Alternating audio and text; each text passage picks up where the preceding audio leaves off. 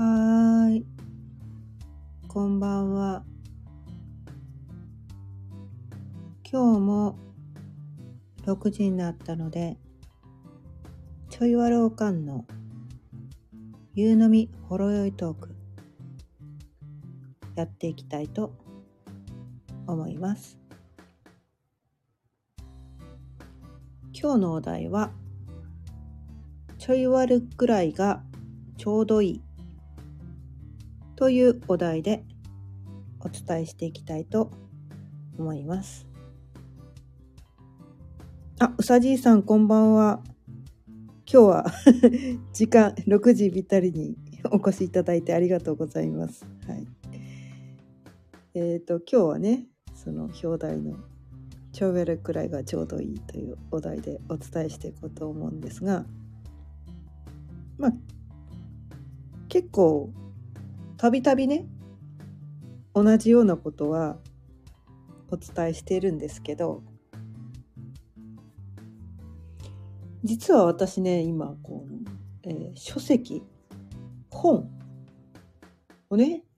これからこう執筆しようとしているところなんですが、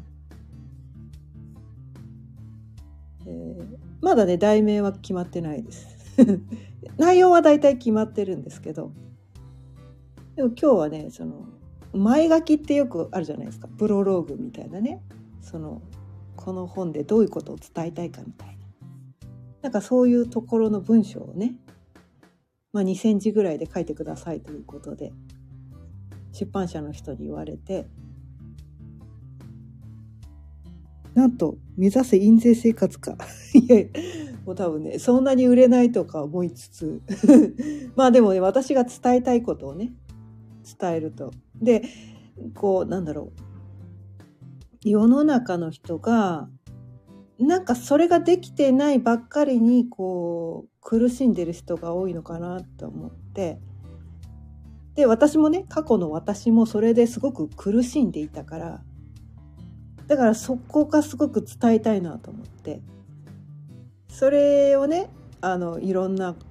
学び、まあ、いろんな経験とか学びの中でこう自分が気づいてきたことそれに気づいたことで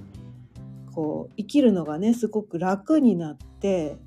こう世の中を見る目がもう180度変わったみたいな。なんかそこそこが見えてないからみんなきあの生きるのが苦しくて辛いだけなんだよってそこをねすごく伝えたいっていう思いがあって。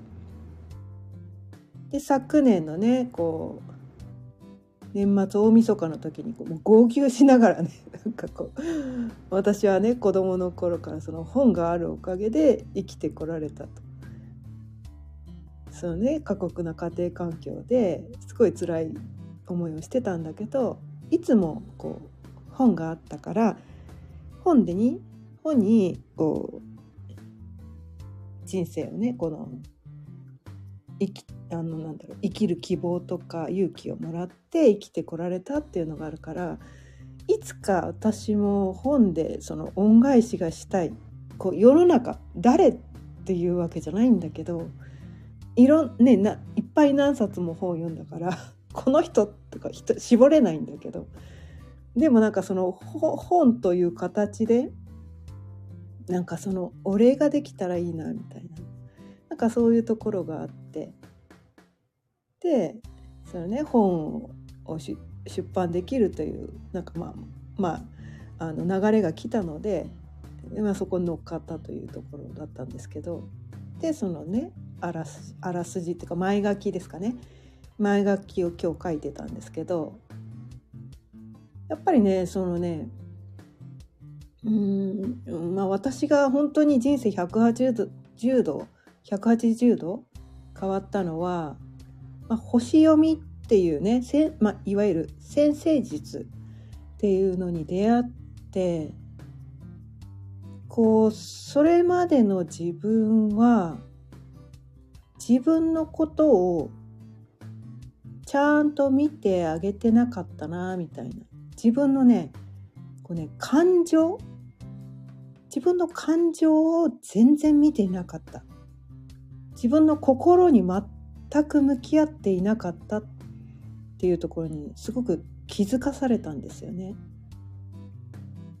こうなんか世間一般の常識とかこう頭ばっかりすごいこう思考ばっかりで生きてきててああした方がいいんじゃないかこうした方がいいんじゃないかあれがた私にはあれが足りないこれが足りないとかなんかこうどれが正しいのかとかこれをするべきとかこれはしちゃいけないとかなんかこうねばべき論で生きて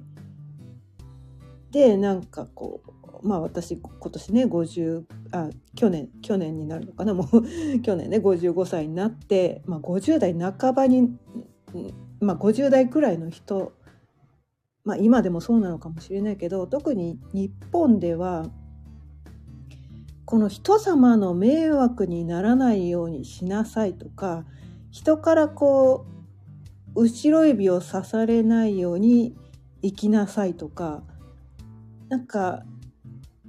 人から褒められた方がいいとか人からこう評価されることが素晴らしいとかなんかそういう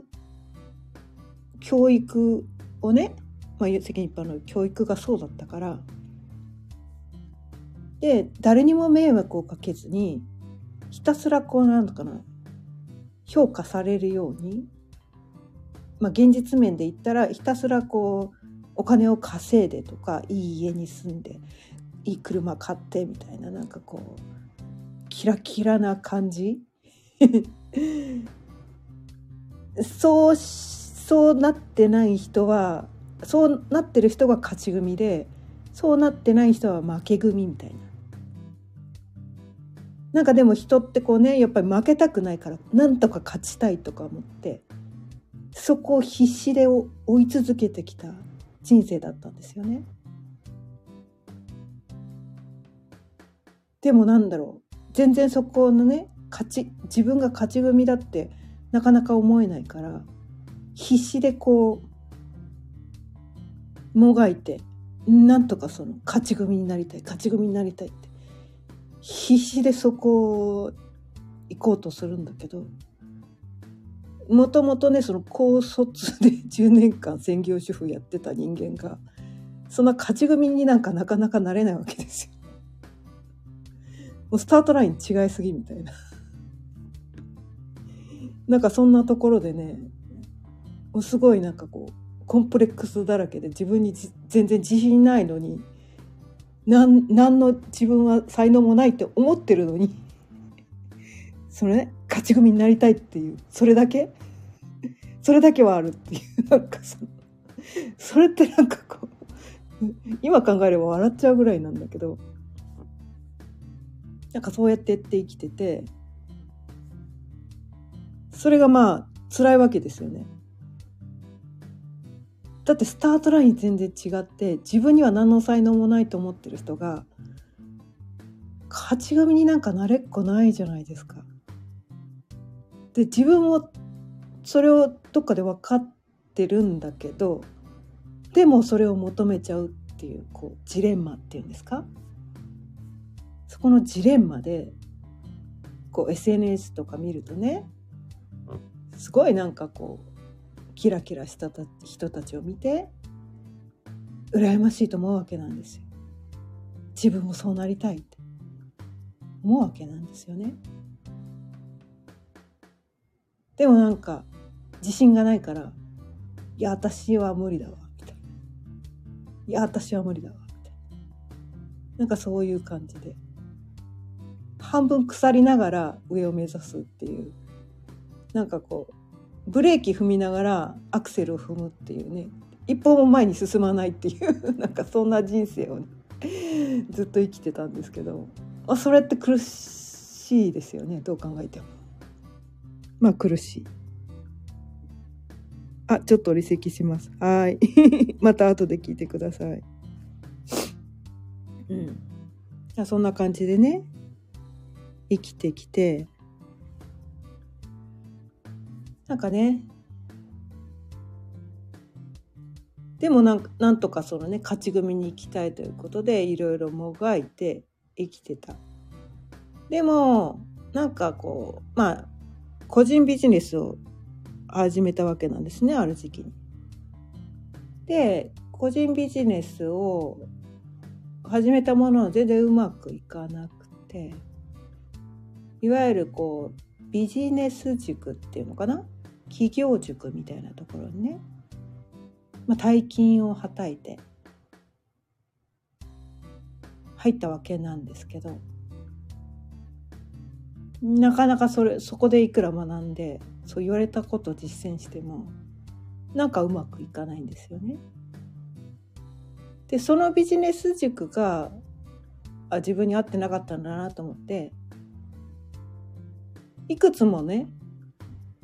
こうそういうとこを渡り歩くわけですよ。次はひょっとしたら自分に合うかもしれない。で次々こ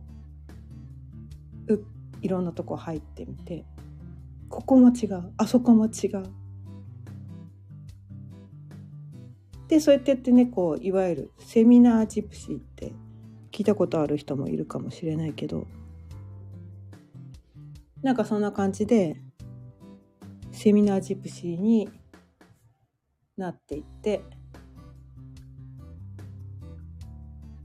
である時そうねその自分ビジネスをうまくいかせるためにはこのじ、まあ、商品があるわけですよね商品がある。でそれをビジネスをうまくいかせるってことはその商品をお客さんに買ってもらうってことがね必要なわけなんですよね。でもねそのねこのその商品を買ってもらうためにはそのお客さんにこう自分を好きになってもらうか自分の商品を好きになってもらうかっていうどっちかが必要なわけなんですよね。ででも私はね当時自分のことが嫌いで こう鏡とか写真も苦手でいや自分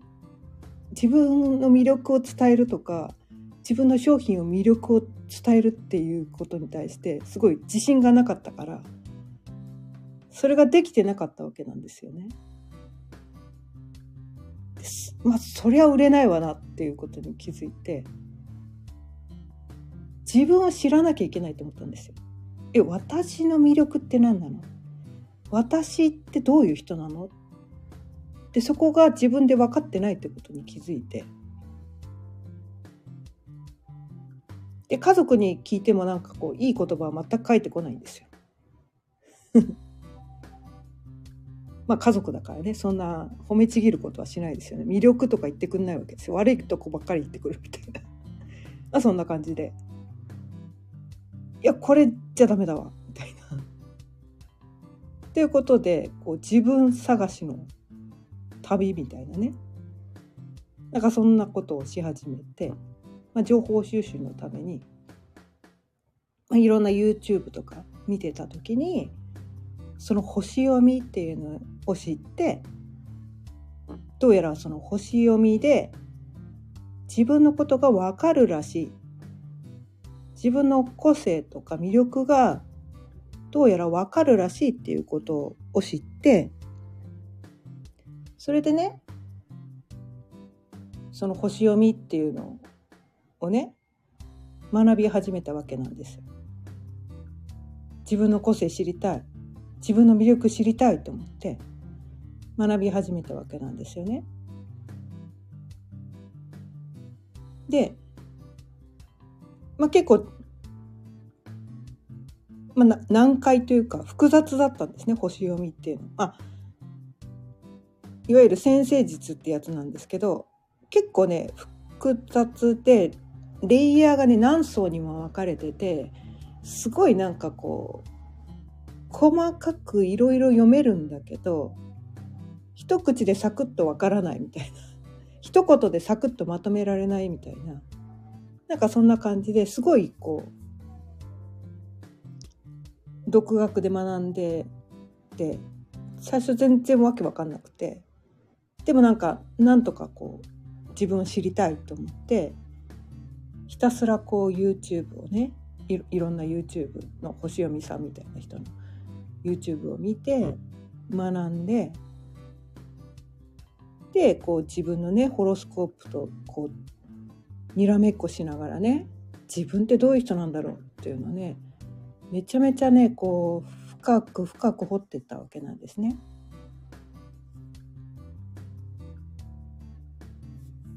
なんかそうしていったらある程度読めるようになったら気づいたんですよ。なんか私ってこのなんかこうダメなとこばっかりに自分のね自分の個性の中のダメなことばっかりにフォーカスしてで一つのそのね個性っていうのは、まあ、よく伝えてることなんだけど、うん、こういい方向からも見ることができるし悪い方向からも見ることができるっていうことに気づいたわけなんですよね。で自分はその悪い方向から見たっていうところで自分の個性を全否定してたわけなんですよ。私の持ってる個性は全部悪い個性ばかりだと。こんなとこ見せちゃいけない。こんなの隠しておかなきゃいけないみたいな感じで。で、親とかにもね、散々それについて怒られてたから、そんなこと人様に見せ見せるもんじゃないみたいな。なんかそんなね、ことを言われてたんで、まあ、これはこの個性は自分のね持ってるこの個性は恥ずべきものでこう何ていうのか隠さなきゃいけないことでこう人にバレちゃいけないようなことでみたいなね。なんかそういう思い込みにものすごくとらわれていて。でもなんかねその星読みを学んでいくうちにあれ？これ逆からも見たらひょっとしたら魅力なのか？みたいな。魅力なのか？みたいな。なんかそこに気づいたわけなんですよね。うん、でまあき最初は気づくところからスタートなんですけど気づいたからといって今までそれはだなんかこう人に見せちゃダメなところだとか人から隠さなきゃいけないことだ。親からはそのすごいこれそれについて文句文句しか言われたことない。叱られたことしかないっていうことは出すの怖いわけですよ。そんなことを出したら人からどんなこと言われるんだろう。みんなに嫌われちゃうとか。ただでさえも自分が嫌いなのに世の中の全ての人からソース感食らったら生きていけないぐらいにね思って最初は怖かったんですよね。怖かった。でも一方でこう有名人とか、まあ、YouTube とかねよ好きでよく見てるんですけどどういう人私好きかな？って思って見てるとなんかその自分のこの本当だったらそれって人に見せちゃいけないようなこう毒吐いたりとかなんか自分のダメダメなところを平気で見せちゃってる人とかなんかねそういう人がすごい好きでそんな人の YouTube ばっかり見てたんですよ私。でそこに気づいてでそういう人を見るとすごくなんかこうあこういうとこ見せちゃっていいんだみたいなこういうとこ見せてくれるとなんか私もこういうとこ見せていいのかなってちょっと思えるかもとかそりゃ人間なんだから完璧な人なんていないよねとかなんかそういうふうにしてこうなんかねそういう人見るとなんかすごくなんかね救われた感じがしてたんですね。で片やなんかめっちゃキラキラしてて私は完璧ですってなんかそのなんかこう一切こう間違いとか一切見せないような人の動画とか見てられないわけですよ。なんかすごいドレスとか着ちゃったりとかめっちゃメイクバッチリとか一切こう噛みませんみたいな なんかそんな人の動画を見てるの辛くなるわけですね。じこの自分のダメさ具合私ねこのね音声をね聞いてくれてる人よくわかるかもしれないんですけどめっちゃ私噛みまくるわけなんですよね。めっちゃ噛みまくるし滑舌悪いし何言ってか分かんない時が多分よくあると思うんですけどだからその完璧な人を見ると息が苦しくなるんですね。でちょっとなんかこういいところもあるけど魅力的なところもあるんだけどダメダメダメ部分も全部見せちゃってくれてる人がすごい好きだった好きなんだって。私はそういう人が好きなんだって。みんなはそうじゃないかもしれないけどね。みんなは完璧な人が好きかもしれないけど私はそれで救われたし私も別に完璧じゃなくても生きてていいんだって。私も完璧じゃなくてもなんかこういう発信してもいいんだっていう許可を出せたわけなんですよね。だから私がそういう人たちに救われたんだったら私も同じことしたいって思ったんですよ。それまでねこの YouTube やりたいとかスタイフやりたいとかなんかいろいろねやりたいって思うことはあってもでもね自己肯定感が低くて自信がなくて噛みまくるし何喋ればいいか分かんないし滑舌悪いしグダグダな私がそんなのやっちゃダメ。編集なんかできないしねセンスもないしみたいな。そんな私がそんなのできるわけないよねって思ってたんだけどでもそのグダグダの私を見せることがひょっとしたら同じようにね YouTube とかそのね音声配信とか例えばそのインスタとかねなんか Facebook とかいろいろアメブロとかいろいろやってるんだけど結構全部グダグダなんですけど。最初はそのグダグダな自分を見せるのが恥ずかしいながら頑張ってやってたんだけどあ私そのグダグダを見せる人なんだみたいな。なんかたまにこう独白みたいなね。そのななんだろう愚痴ったりとかその情けない自分。ちょっとだからこううんなんていうのかな。こうダメダメな自分。で腹黒い自分。なんかそんなところをね見せていくことで本当はみんな人間なんだから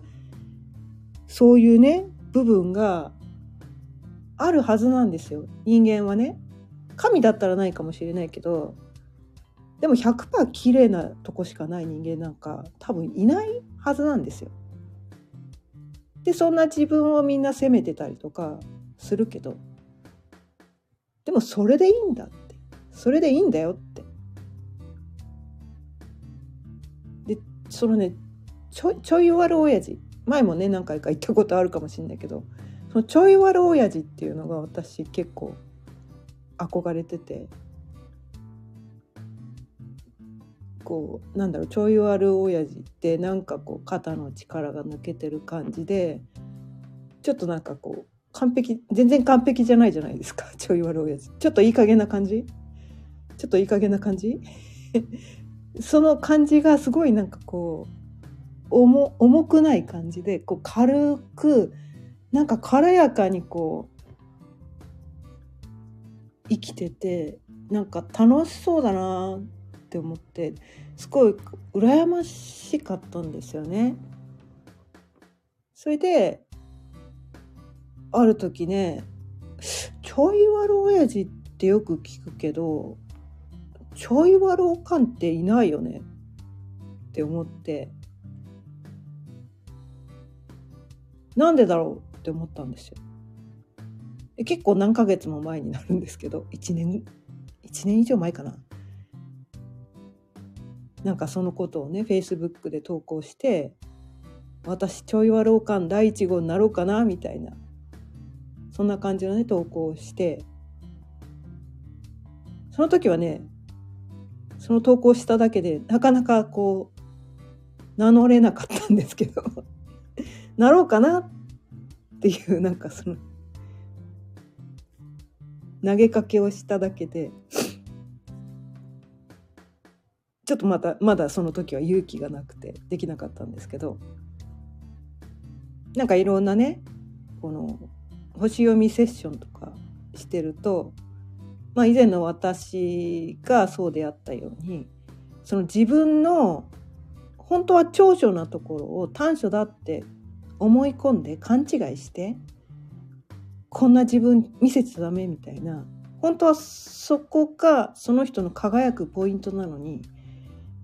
それはダメなことだそれは見せちゃいけないことだこれは短所なんだって言っててその魅力を封印してる人がすごく多いんだっていうことに気づいてで自分もそうだったからそのセッションでねその人に「いやあなたそれ魅力ですよ出してください」って言いたいんだけどでもほらそれって自分がやってないと人に言えないわけなんですよ。自分で気づいてるのに自分がそれがやれてないと人にそれを勧められないわけなんですよね。いやおめえが先にやれよとかいう話になっちゃうよなとか思うと人に強く言え言えないという自分に気づきああそっか人にそれを言うためにはまず私が先にやらなきゃいけないんだっていうことに気づいてで私はねその自分の中のその本当はこういうとこ見せちゃいけないとかこれは自分の短所なんだみたいなそう思い込んでて実はひょっとしたら魅力かもしれないっていうところをねこう大っぴらに出すことに決めたんですね。それがこうちょい悪おかん宣言をしていろんなところにこう発信をねちょい悪な自分を出していくっていうことだったんですけどで私あの身長が170センチあるんですね。で、うん、がっちり体型なので普通にそこにいるだけで目立つみたいな なんかそんな人みたいなんですけど親からこうね出しゃばるなっていうのすごい言われてたんですよ。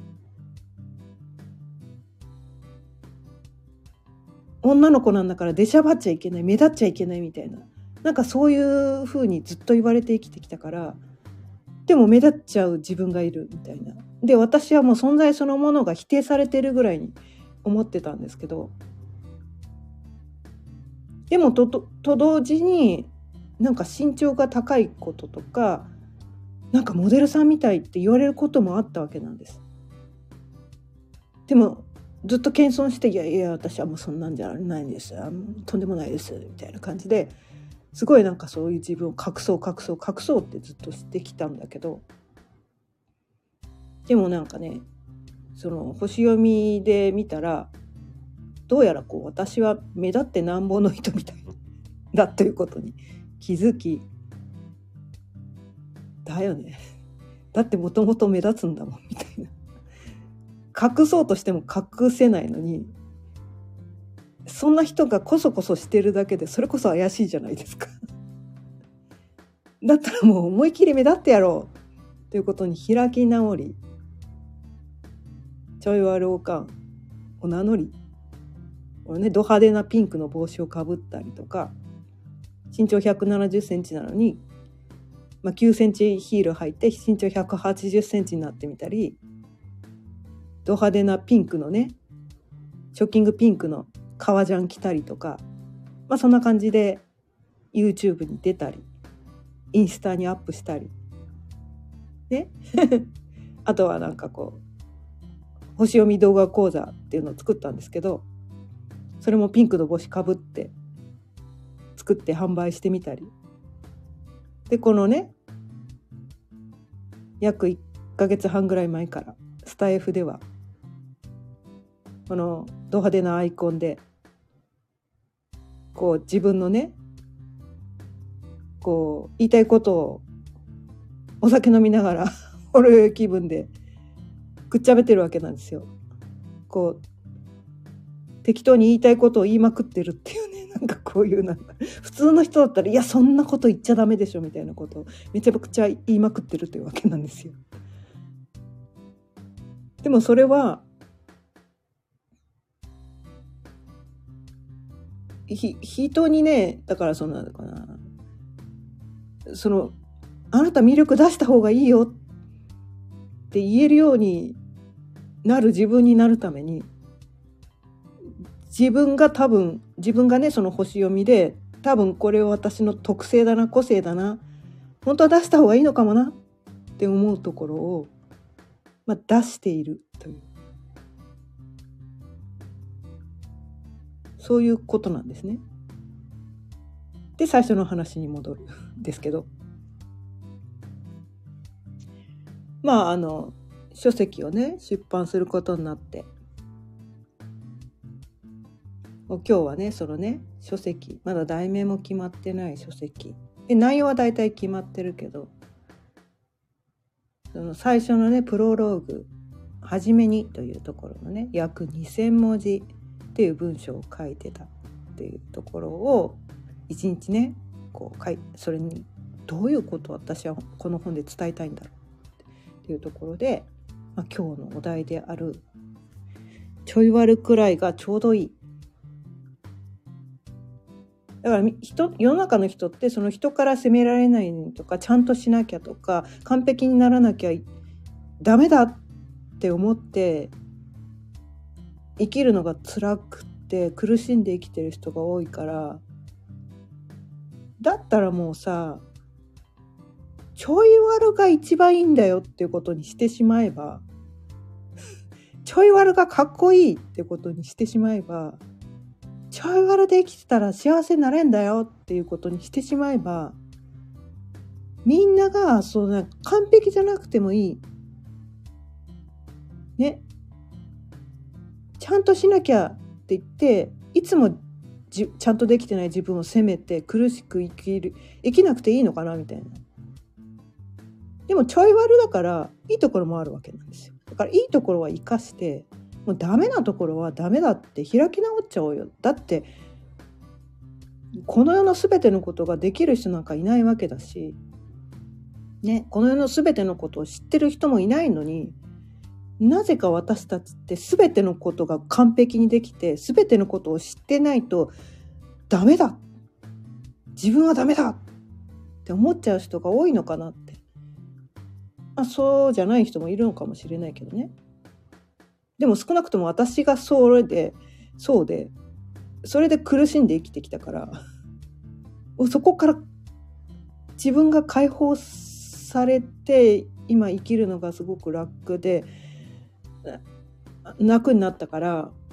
それをねすごく伝えたいなっていうのがあってその方が何だろうのびのびと自分の個性を発揮できてなんか本当は個性で魅力なのに隠す必要がなくなるのかなって。ちょい悪がいいちょい悪くらいがちょうどいいそれがかっこいいっていうことになったらなんかこう楽に自分のね魅力を出せるようになるのかなって思ったからでみんながそのね本来持ってる魅力を出せるようになったらその方が良くないって 思うわけなんですよ。いやなんかね中にはねその魅力封印してる人見るとねめっちゃもったいないももったいないお化けが出るよってすごいね力説したくなる私がいるのでまあ自分の玉でもあるんだけどなんかその方がその人も生きてていい楽しいのかなって思うからなんかそれが一番私の伝えたいことなのかなって思って今日はこの考えをお伝えしてみました。あ赤月さん夕飯作りながらありがとうございます。素敵な考えだと思います。ありがとうございます。そう。もうねちょい悪をね流行らせたいんですよ。ちょい悪仲間を作りたいわけですね ちょい悪仲間をね作りたいなと思って それでねこここれではねいろいろなことをねお伝えしてたりします。ということで今日も30分過ぎたのでそろそろ終わりたいと思います。毎日夕方6時からだいたい30分くらいその日のテーマを決めてお話ししています。また聞いてくださったら嬉しいです。今日も聞いていただいてありがとうございました。それではまた明日。さようなら。